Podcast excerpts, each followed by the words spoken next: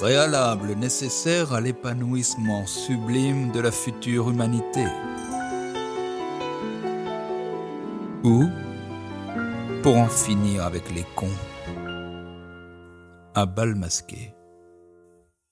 Alors, vous avez décidé d'écouter Julien Brandel ? Nous poursuivons notre chemin en direction du monde d'après. En ce 27 janvier 2021, nous n'en sommes même pas encore au milieu de l'hiver. Les oppositions se cristallisent, elles sont au cœur de la société et dans la tête des gens. Alors, évidemment, tout le monde voit des cons partout. Oui, je suis désolé, mais des cons, il y en a, et un paquet.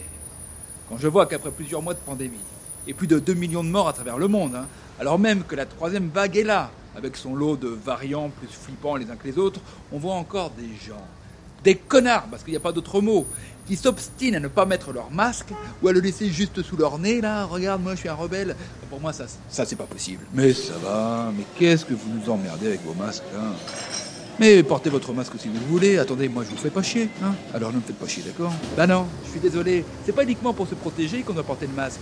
C'est aussi pour protéger les autres et pas leur transmettre le virus quand on leur parle, comme vous faites, là. Mais je vous ai pas demandé de me parler, moi. Dégagez, si vous avez peur que je vous contamine, ça me va très bien. Enfin, on n'en sortira jamais, parce que vous allez le choper comme ça. Mais oui, bien sûr. Ça serait mon problème si je suis malade. Bah non, parce que les hôpitaux, ils sont en tension. Mais tout de suite, l'hôpital. J'ai plus de chances d'être asymptomatique et même de pas l'avoir. Mais vous en savez rien. Et vous non plus, vous êtes médecin ? Non. Vous êtes infirmière, aide-soignante ? Bah non, vous êtes con. Alors, qu'est-ce que vous avez à me casser les couilles ? Mais c'est pas parce que je ne bosse pas dans un hôpital que je ne pense pas au personnel soignant.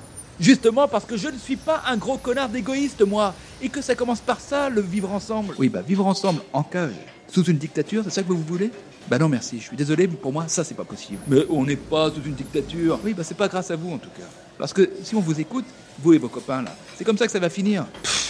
Mais n'importe quoi. Mais je vous le dis, vous êtes déjà conditionnés, vous êtes prêts à tout accepter. Le masque, les attestations, les couvre-feux, le confinement, les drones, les vaccins. Mais pas du tout.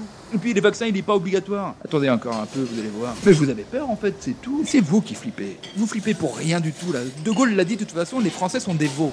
C'est facile. Pourquoi ça ? Pourquoi être encore étonné de croiser des personnes qui ne pensent pas comme soi ? Mais c'est dangereux de penser comme lui. Vous n'avez rien compris, c'est de penser comme vous qui est dangereux. Pourquoi s'agacer de ça ?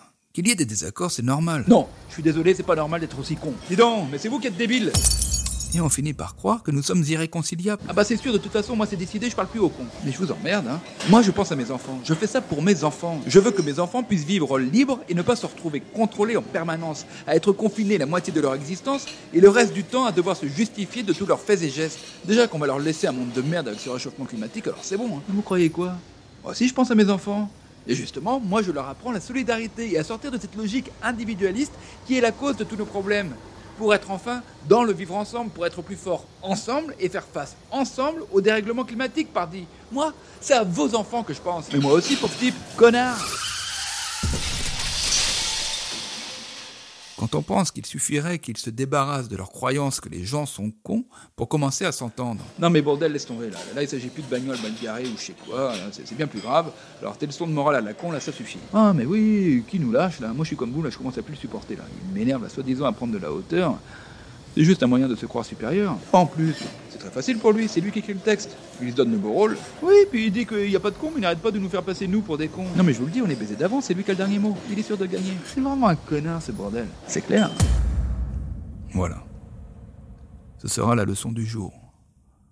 Nous la résumons en 2 points. 1. Les gens sont cons quand ils pensent que les gens sont cons. 2. Sur le chemin de l'épanouissement sublime de la future humanité, nous avons à passer de l'opposition à la concorde, depuis le cœur des gens jusqu'à la tête de la société. La suite, la prochaine fois, si la vie suit bien mon cours sereinement. Vous avez écouté « Préalable nécessaire à l'épanouissement sublime de la future humanité ou pour en finir avec les cons », un podcast produit par Foxy Story. Réalisation, production et direction artistique, François Audouin. Musique originale, Olive Olivier.